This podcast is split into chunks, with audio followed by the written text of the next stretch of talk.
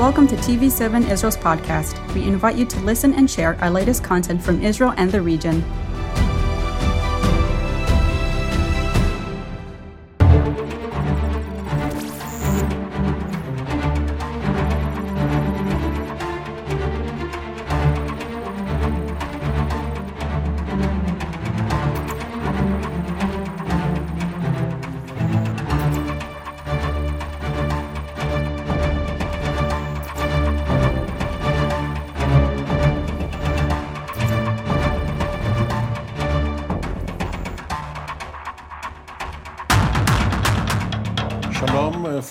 Jerusalem. This is Middle East Review. I'm Amir Oren, filling in for Danny Ayalon, who is away, far away on the other side of the world. And as usual, uh, with us is uh, retired Colonel Dr. Eran Lerman. Eran, the floor is yours. I mean, of course, uh, in the last few weeks, the eyes of the world were on the Middle East writ large. For once in uh, in many years, for a good reason. I mean, okay, we've had peace peace process breakthroughs that that uh, were celebrated two years ago, but this was a global uh, event of global significance, certainly in Buenos Aires as well as uh, around the globe. Um, and uh, kudos to the Qataris for putting together a very impressive, very well organized show. Uh, which and which happened also for reasons not necessarily related to the quality of their organization, to be one of the best ever in terms of uh, the soccer played, the football played, uh, average of three goals a game, titillating events, and, and culminating in a really uh, nerve-wracking uh, cup final uh, as few in in history. I am sort of mystified by the fact that the two pro- uh, main players in the drama, the two protagonists, both happen to play for a uh, French um, team that is owned by the Qataris, Paris Saint Germain both Mbappe, the, the incoming uh, prince of uh, football, and Messi, the reigning, uh, the now crowned and reigning king. So all of this, uh, uh, you know, we need to be grateful for for being able to be entertained at that level. Having said all and, and the Qataris will probably draw heavily on the credit uh, they have received and, and, and achieved, but it shouldn't divert our eyes from the fact that uh, the Qataris uh, won this opportunity in ways that are probably hinted at by the recent arrests in, in Brussels of very senior European officials. This is why FIFA, the association, insists on fair play. Well, uh, and, and, keeping uh, investigations out of their affairs, um, and uh, that the, uh, the, the human cost of, of, building this infrastructure was also quite high, although perhaps not in the thousands, as some people exaggerated, but almost certainly in the hundreds of lives lost.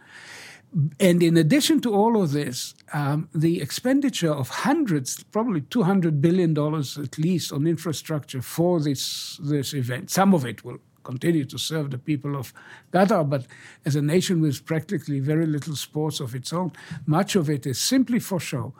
While we are seeing in front of our eyes uh, key players in the Middle East on the verge of economic collapse. Uh, the situation in Lebanon is desperate and it is now compounded by the lack of political leadership. There's no presidency uh, settled and so on. Uh, we've we've seen um, signs of distress, economic distress in Egypt. Uh, quite worryingly, from an Israeli point of view, there's been an outburst of essentially economically driven protests in Jordan, and so on. So uh, the the discrepancies be- between these this fantastic display of wealth and the real life of, of many in the region um, are, are, breathtaking. The but one you know, Eran, you, you could have you could have lived here in this uh, very town city of Jerusalem, a thousand no three thousand years ago and be the prophet Eran. Because one era's lavish expenditures is the next era's historic and archaeological uh, find. Uh, the pyramids, the cathedrals, uh, now in, in the foundations of the Temple Mount platform. That's right. In, in Herodian Egypt, projects. In in Egypt, they are now building uh, a new capital city. Uh, of course, nameless as yet. Yes, but critics will. And and uh, in Saudi Arabia, they have Neom, um, and yeah, no, Neom is going to be really uh, a Chinese uh, constructor's but is it necessary? wet dream and uh, an ar- so, architect's fantasy land. But so, so yes, uh, uh, you are probably right that uh, people's subsistence should take precedence. But um, rulers especially autocratic uh, being what they are, they would want uh, to spend other people's money on um, whatever will keep them in perpetuity. More, more uh, circuses and less bread. Um, Indeed. The, the truth, is, well, it, it brings out an interesting, uh, since you mentioned the new city and, and what is happening in Egypt, uh, one aspect I've been noticing in, in the last few years is that uh, in order to build a counterpart to the Islamist attempt to define Egypt uh, in terms of identity, in Islamic identity, um, General Sisi was raised uh, a Muslim. His wife is, as I say, muhajaba. She wears the scarf and uh, uh, was trusted initially because of that by the Muslim Brotherhood. Is now giving Egypt once again a very distinct pharaonic coloring. Um, uh, last year we saw the marching of the mummies from the old to the new site of the e- Egyptian Museum, uh, celebrated in what was a purely pagan Egyptian religious ceremony from thousands of years ago, reconstructed with modern technology and broadcast to the world. And there that's, other- that's a good example. Uh, if the uh, Iranians ever go back to the Persian empire uh, and leave the Islamist uh, um, tendencies of the current regime, so much the better. Or one would say the opposite. One of the reasons the is- is Islamism got a foothold in Iran under the Shah was that people felt he was spending lavishly on the 3,000 years uh, uh, um, celebrations of the uh, uh of, of, Persepolis, which to them again uh, harked back to the era before Muhammad, the, the Jahiliyyah, the times of uh, religious ignorance, which should not count as history in the eyes of Muslims. So the tensions are there, uh, very, very clearly so. Uh, it's it's important that you bring up Iran because while we speak, uh, the future of of the protest in Iran still hangs in the balance. We don't know where it's going. It is certainly very what we've seen in the last month, uh, few months really, is very different from anything we've seen, even going back to 2009 when it was serious enough, or 2017 when thousands were killed. This is uh, encompassing uh, a, a, much broader. Um, set of sectors within Iranian but, society. But where do you see the connection between uh, domestic events and um, what is happening internationally or regionally? And um, when countries here, uh, when we see we speak about countries, usually it's rulers, but sometimes, um, as was in Israel recently, democracy speaks, uh, the governments uh, change.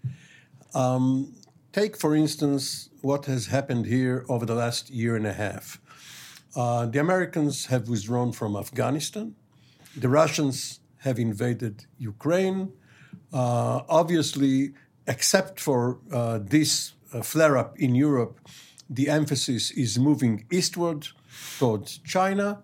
How uh, do countries and peoples in the Middle East respond uh, to this trend?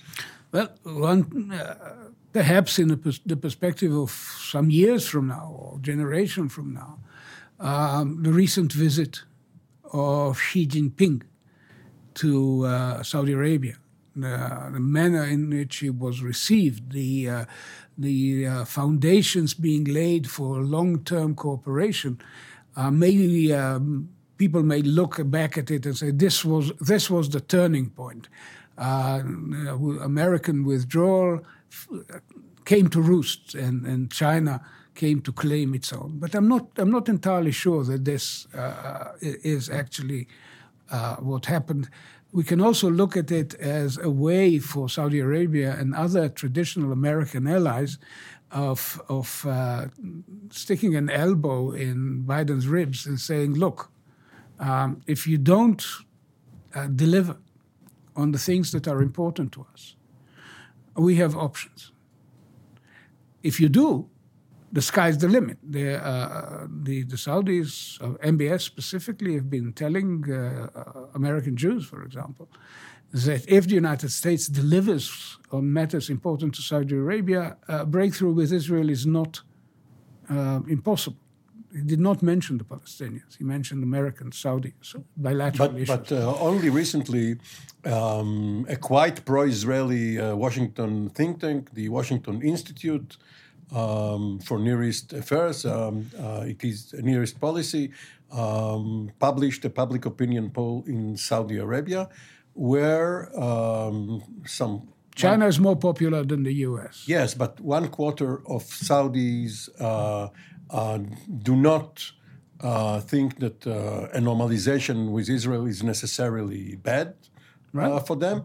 But 90% said that they view negatively the return of Benjamin Netanyahu to power. MBS would, of course, correspond with Netanyahu. He wouldn't really be affected by public opinion. They know each other. Um, the common assumption is that they have met. They may have even met in Saudi Arabia. Um, according to some very good evidence. Well, some Israeli politicians have known Netanyahu for years and have still been burned by this familiarity. but what is interesting is that Netanyahu, in his pre um, invest, uh, investiture period, uh, what will happen once, uh, how he will handle the tensions with his partners, uh, right wing coalition partners, once the government uh, gets going in a serious way, is still an open question. But uh, he has avoided all messages in Hebrew to the Israeli public. But he did give an interview to Al Arabiya, which is a remarkable uh, um, statement. But basically, he's targeting the Saudi. The, uh, he keeps talking about expanding the Abraham Accords. He very much has Saudi Arabia um, bypassing the Palestinians, um, as, as the next step in, in bypassing the Palestinians, or let's say um, uh, building a road that would lead to some sort of uh, uh, Israeli Palestinian relationship via the consolidation of Israeli Arab relations. But the core, the key to the to Arab Israeli relations, or Arab or Israeli Saudi Israeli Emirati uh, relations, is the ability to Israel to deal firmly with Iran and to induce Washington to do the same. That's that's the name of the game, and therefore we keep seeing uh, uh, Israeli operations in but Syria. But there is, there is some uh, contradiction in there because Netanyahu uh, has always uh, expressed his views, not necessarily has done a lot about it. Uh, he was blocked by some others in the Israeli system, but he has uh, uh, voiced militant views vis a vis Iran. Saudi Arabia could be on the receiving end of um, an Iranian retaliation. It is not necessarily in the Saudi interest to have um, the sort of uh, policy that Netanyahu at least threatens to adopt. So, why would the Saudis be for a Netanyahu uh, if um, it might threaten um, them. And of course, we all remember Aramco three years ago. Uh, they have been warned by the Iranians. Um, can you sort that out? Well, at the end of the day, um, the last person to compare Khamenei to Hitler in public was not Netanyahu, was MBS. Uh, for the Saudis, uh, at the they, they, they play games in Iraq. They talk to the Iranians about the future of Iraq, trying to restrain their, their behavior there. Of course, the Emiratis do plenty of business with Iran while Iran is still in occupation of Emirati territory in, in the islands. Uh, and uh, at the end of the but at the end of the day, I think in both uh, uh, Abu Dhabi and and Riyadh, they see Iranian ascendancy as an existential threat. They see Iran's presence in Yemen and the Houthi uprising backed by Iran as a dagger pointed straight at Mecca and Medina uh, in the Hijaz. Uh, they see uh, the bid for dominance in Iraq, which is a powerful state to their north, as exist again as an existential threat. So Israel is an ally, and Israeli firm, uh, assertive policies towards Iran are a, uh, a benefit. And uh, they watch what Israel is doing in Syria and the ability of Israel to frustrate Iranian designs in Syria. Israel is doing it increasingly openly. Chief of Staff uh, Kochavi, on one of his last uh, uh, statements in, in, in, in office, uh, openly referred to the uh, intelligence, the accuracy of Israeli intelligence, which enabled uh, the Air Force to strike at the eighth lorry in a convoy of 25, the only ones which, one which actually carried Iranian goods to their destination and so on. So we are uh, beginning to brag about this because we have an audience. And the audience is not just Israelis, but it is region wide. Can we go back for a second uh, to the uh, Saudi American relationship? Going back almost uh, 78 years um, since Ibn Saud met uh, with uh, President Roosevelt. Or, or, even earlier when Aramco was formed and the Americans began to subsidize the Saudis. Yes, and Aramco being Arab American. Right. Um, so um, Saudi Arabia has been militarily very weak, um, partly because uh, it was not able.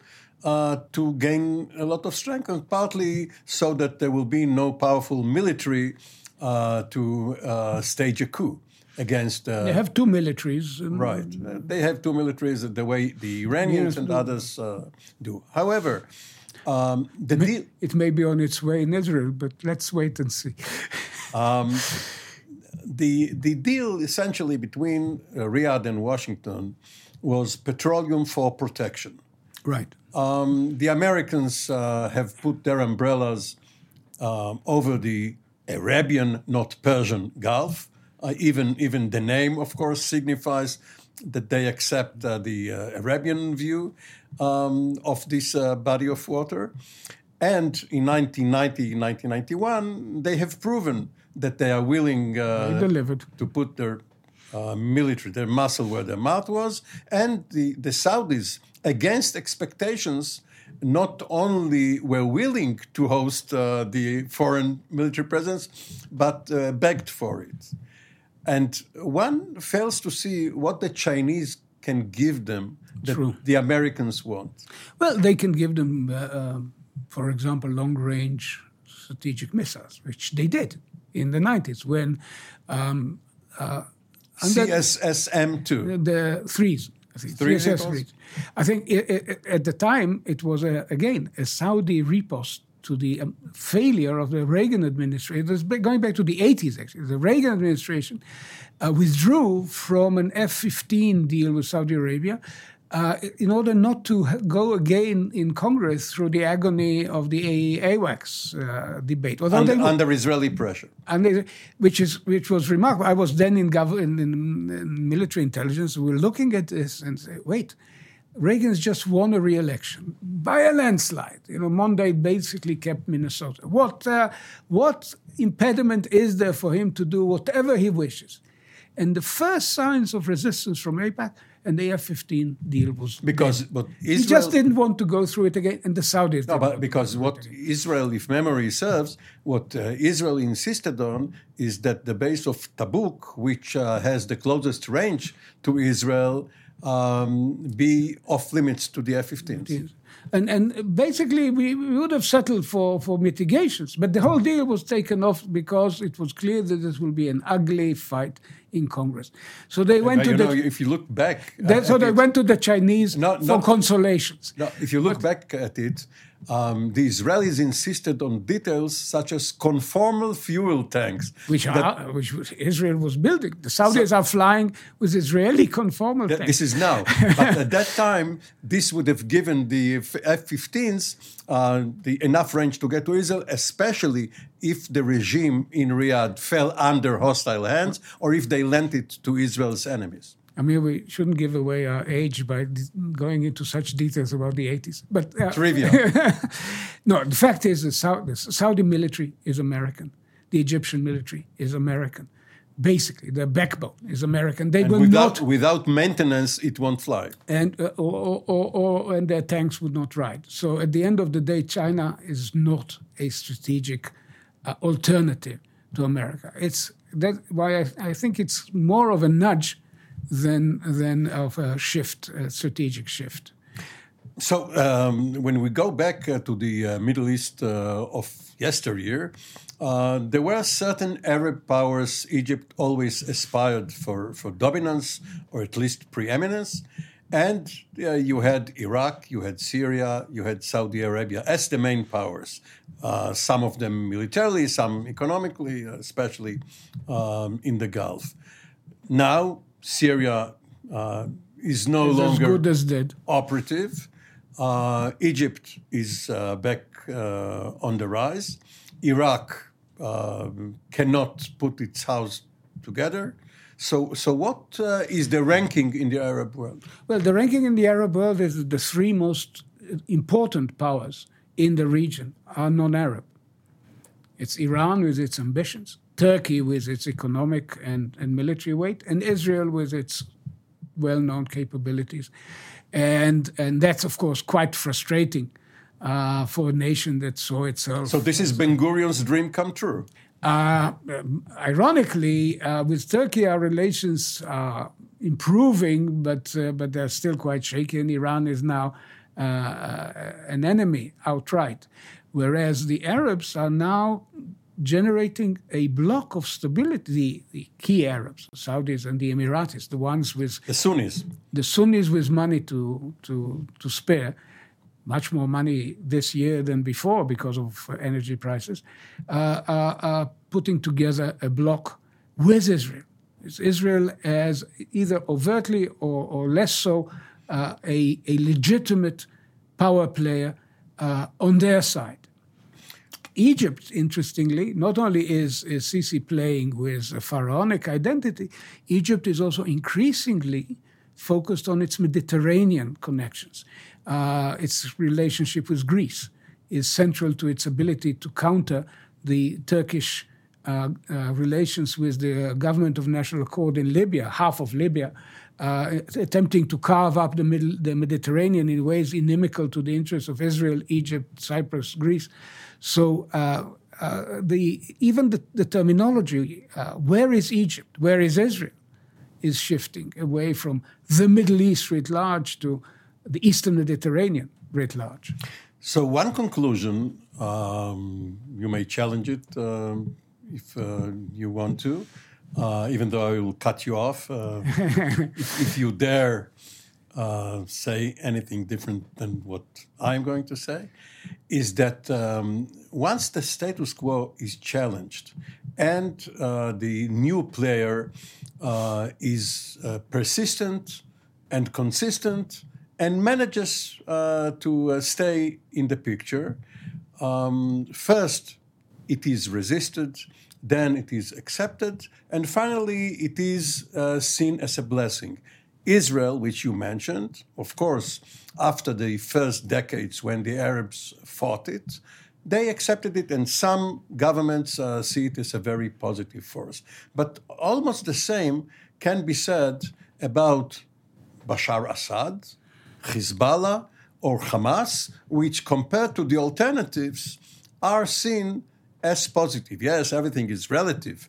But um, if you ask uh, policymakers, uh, do you want to do anything radical in order to take out these elements, they will tell you, no, better keep them in place. Well, the cost of taking out Hamas for Israel or for Egypt uh, is too high. But there is a difference here. Israel, at the end of the day, may be looked upon by many Arabs as a foreign body. The Qataris spent a lot of money organizing NGOs to give out Palestinian flags. So during the the, the, the games, uh, there will be demonstrations of pro-Palestinian sentiment, while the Israelis are walking around because they were uh, had to be allowed to come in. But so Israel may be uh, foreign to the region, but it is not a threat ideologically and politically to the Arab regimes.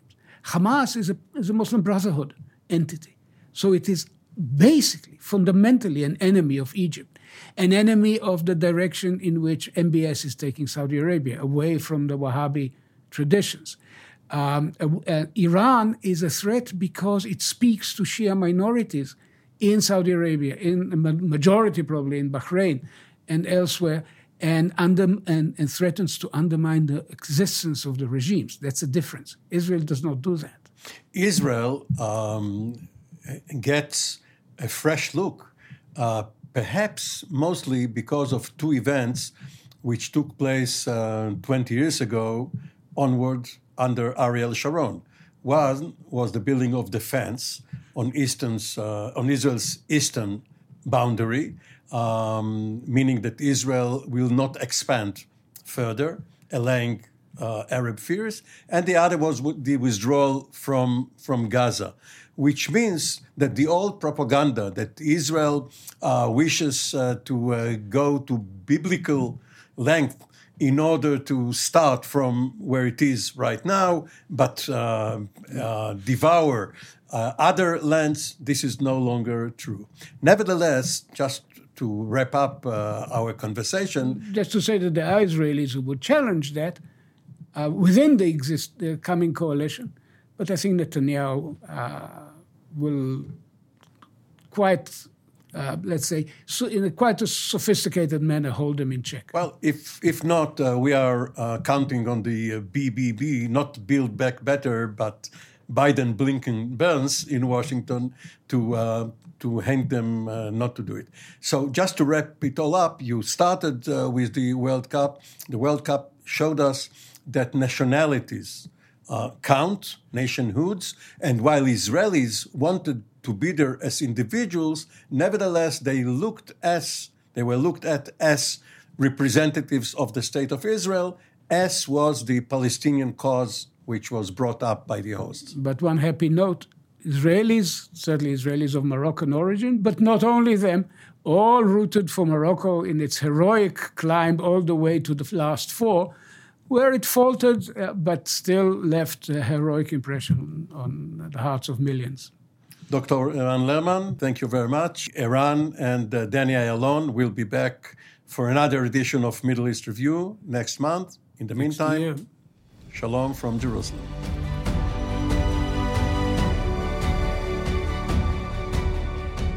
Thank you for joining us in another TV7 Israel podcast. For more content, visit our website at tv7israelnews.com or follow us on social media.